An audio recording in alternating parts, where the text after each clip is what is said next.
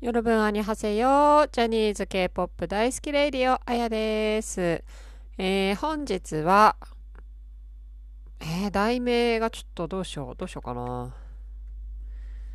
題名まだ考えてなかったです。えー、っとセクシーゾーンとキスマイがどうすればもっと売れるかっていうことを最近よく考えてて、それについて話したいと思います。はい、えー、っていうのもですね、ほら、えー、嵐が来年には活動を休止するじゃないですか。で、えー、と来年のいちがつには、えー、と私が今推してる、えー、とストーンズとSnowManのデビューも決まってるじゃないですか。で、ジュニアも結構いろいろいっぱいグループがあって、これからもっともっとデビューしてくると思うんですけど、ちょっと嵐に代わる次世代というか、あのお兄ちゃんたちがもうちょっともうちょっと頑張ってほしいなっていう気持ちもあって、で、えっと中でもその嵐以降のデビュー組で私が、えっと好きなのがセクゾとキスマイなんで、ちょっとそのにグループをもっとこうすればもっと売れるんじゃないかっていうことを話していきたいと思います。はい。で、えっと、嵐とか関ジャニデビュー以降でのグループで一番今人気があるのって、えっと、ヘイ!セイ!ジャンプ じゃないかなと思ってて、まあ、多分これは、これどうですかね、皆さん、えっと、同意していただけますかね。まあなんかふ、うーん、えー、雰囲気的に、んまあか感覚的にヘイ!セイ!ジャンプ ですよね。多分これ、なんかちょっとだから今調べたんですよ。ジャニーズグループ人気みたいなので。そしたら、いちい、嵐、にい、キンキ、さんい、ヘイ!セイ!ジャンプ だったかな。え、キンキ入るんだと思ってちょっとびっくりしたんですけど、まあ、それはきょなんか去年かなんかのやつだったんですけど、でも多分その嵐以降のグループでは、えっとヘイ!セイ!ジャンプ なんじゃないかなと思ってて、で、えっと私もそのヘイ!セイ!ジャンプ がなぜこう安定した人気があるのかっていうのを考えてみたんですよ。で、そこはやっぱりあの山田くんの絶対的センターがこういる安心感というか、結構ねジャニーズのグループの中ではヘイ!セイ!ジャンプ って人数多いじゃないですか。で、今それぞれのメンバーがちゃんとそれぞれの現場で活躍してるっていうイメージがあるし、もうほんと毎日誰かしらテレビでヘイ!セイ!ジャンプ の子は見るっていう風に思うんですけど、どうですかね。で、私は思うんですけど、もううちテレビないから何とも言えないんですけど、そう、それで、えー、っと、やっぱり、まあそうやって個々のちゃんと個性が生かされてて、で、グループになった時には、あの山田くんの絶対的なセンターがこう生きるっていうか、もう多分、ヘイ!セイ!ジャンプ のそれぞれの子も、もう山田がセンターみたいなのを、ちゃんとなんて分かって、みんなやってる感じがすごく伝わってくるんですよね。で、ちゃんと山田くんにもその責任感があって、まあ俺がセンターなんだっていうことを自覚して、ちゃんと、なんていうの、役回りというか、そういうのをちゃんとやってる感じがするので、まあ、それが安定した人気につながってるんじゃないかなと思うんですよね。で、えー、っとそのセクシーゾーンとキスマイに関してはまだまだなんかその安定したこのなんていうのかな、見てて安心感っていうのがちょっとまだなくて、でもちょっとびっくりしたのがえー、っとデビュー的にはキスマイの方が早いんですよ。ヘイ!セイ!ジャンプ の後なんですよね。で、えー、っと、キスマイがもう、ん ?じゅう、ん ?じゅうよん、ごねんやってるんですよね。びっくりですよね。やっぱじゃね。だって、えー、っと、昨日確か、あ、あ、その話したかな。スジュ、あ、昨日スジュの話したんですけど、イトクの話。スーパージュニア、韓国のアイドルのスーパージュニア。もうほんとスマップ並みの人気ですよね。立ち位置的には。まあスマップもいないけど、まあ嵐的って言えばいいのかな。そう。その、かなりのヒョン感、ヒョン感っていうのはお兄ちゃん感を出してるグループが今年でじゅうよねんなんですよ。それと並ぶって、やっぱりジャニーズってすごいなと思うんですけど、この凄さっていうか、この感覚わかるかな、ちょっとわかんないかもしれないけど、そうでキスマイもじゅうよねんやってるっていうことでびっくりしたんですけど、で、あ、でもこれキスマイこのラジオで出てくるのもしかしたら初めてですよね。本当はもっとキスマイのことに話したいんですけど、しかも今日フラゲ日で、あのさっきあのちょっと見たんですけど、題名忘れちゃった。そうもうほんとツッコミどころ満載で、もうちょっとこれもまた別な回で話したいんですけど、ちなみに私は藤ヶ谷くんです。えっとガヤタンなんですけど、えー、とでも最近はちょっとキスマイ置いてなくて、ちょっと前結構どっぷりだったんですけど、まあちょっとこの話は置いといて、そうで平成ジャンプの方が後なんですけど、多分平成ジャンプの方が安定した人気があると思うんですよね。だからそれの理由は絶対的センター山田くんの存在なんですけど、キスマイに関してはセンターが玉じゃないですか。玉森くんね、玉森くん玉森くんもっと頑張れるっていつも思っちゃうんですよね。いや本当はその私は藤ヶ谷くん推しで、最初そのキスマイとの出会いは結構えもう本当にえじゅうあまあでもそうかそうかそうかそうかうんじゅうよねんぐらい前かな。そうもう結構デビュー当時から好きで、あのー、藤ヶ谷くんがねなんかねドラマドコモのドドコモのドラマっていうか、ドコモ携帯のねドラマかなんかに出てたんですよ、桐谷美玲ちゃんと。もうめっちゃ美しくて、その藤ヶ谷くんがもうそれであの好きになっちゃったんですけど、だから結構デビュー当時からそう見てて、最初はなんであの藤ヶ谷くんがセンターじゃないのかなと思ってたんですけど、やっぱり玉には花があるんですよね、玉森くんには。うん、センターの花が。で藤ヶ谷くんめっちゃかっこいいし、性格もいいし、もうなんていうのかな、ジェントルマンなんですけど、そう、うん、なんかセンターの花ってありますよね。いくらイケメンな子でもこの子はセンターじゃないなみたいな。だからあの平成ジャンプで言うと、えっと、山田くんの他にも知念くんとか中島くんとか、もうすっごいイケメンだし、すっごい人気あるけど、じゃあセンター張れるかっていうと、山田くん に, には勝てないと思うんですよね。うん、もしかしたら、その最初のグループデビューの時から、ま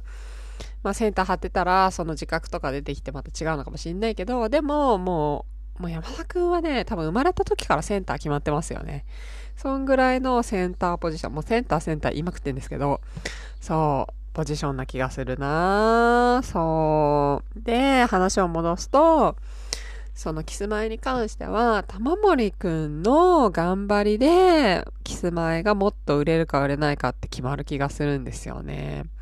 そう。で、ほら、その、とりあえず前のさんにんが、その玉と藤ヶ谷くんと北山くんじゃないですか。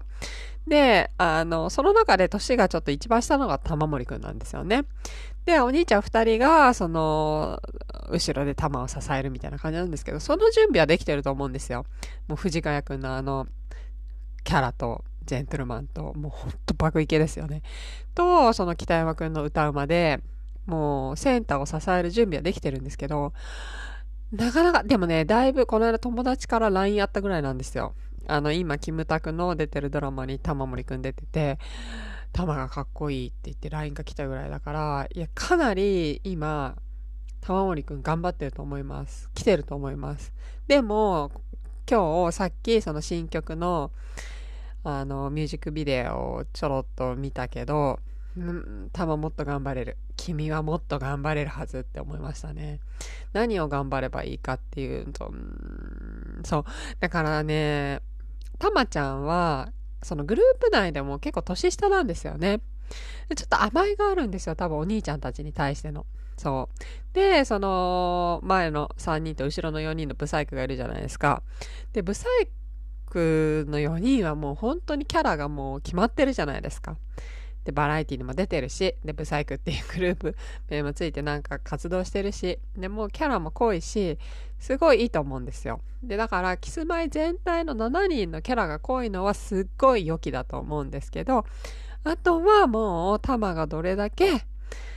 センターとしての自覚を持って頑張れるかにキスマイはかかってる気がします。うーんで頭がどんどんどんどん良くなれば良くなるほどキスマイはもっともっと売れるんじゃないかなと思って、今回もすごい曲すっごいかっこよかったし、ちょっとだからえっと歌番組かなんかでパフォーマンス見てからそのキスマイの新曲については話そうかなと思っています。そうで、えー、っと、次に、セクゾなんですけど、そう、セクゾはね、この間キリンの子でいっぱい褒めちぎったんですけど、うーん、でもね、本当にいいの。みんな、キャラはそれぞれいいんだけど、センターが一応勝利くんってなってるじゃないですか、セクシーゾーンって。でもね、私それがちょっとね、うん、ケンティなんじゃないかなって思っちゃうんですよね。いや、本当本当に勝利くんはめっちゃかっこいいと思うんですよ。顔、顔面強いと思うんですけど、そのね、センターとしての花があるかっつったら、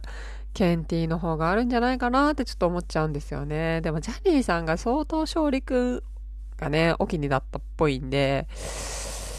うーん、難しいなと思うんですけど、ここはもっとセクゾを売るためには、もしかしたらケンティセンターみたいな感じでやってもいいんじゃないかなって思うんですよね。どうですかこれ。うーん、でもね、バランスが悪いんですよね。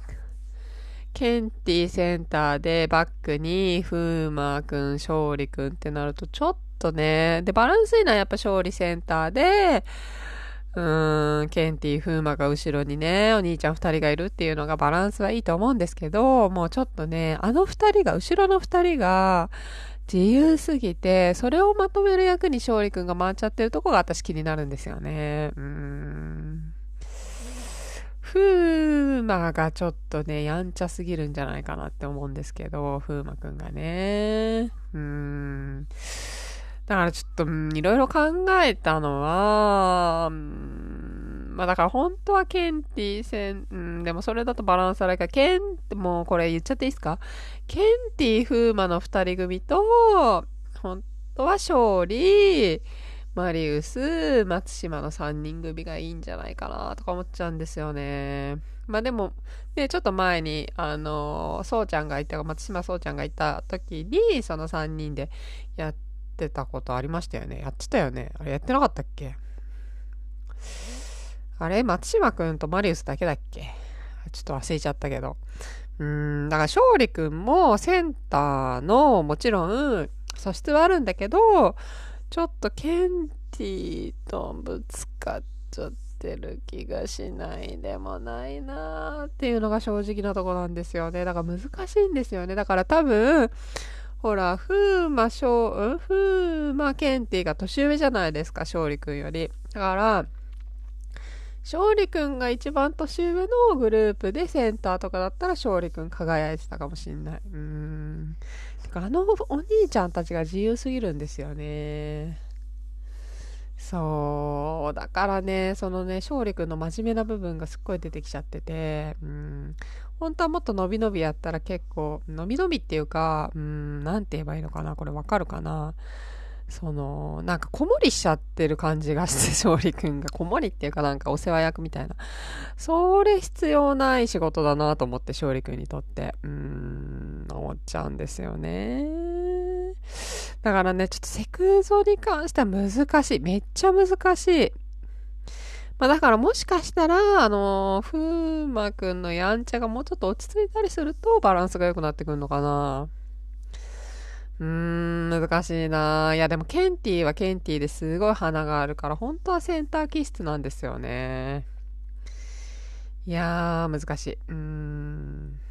ね。全然、全然どうすればいい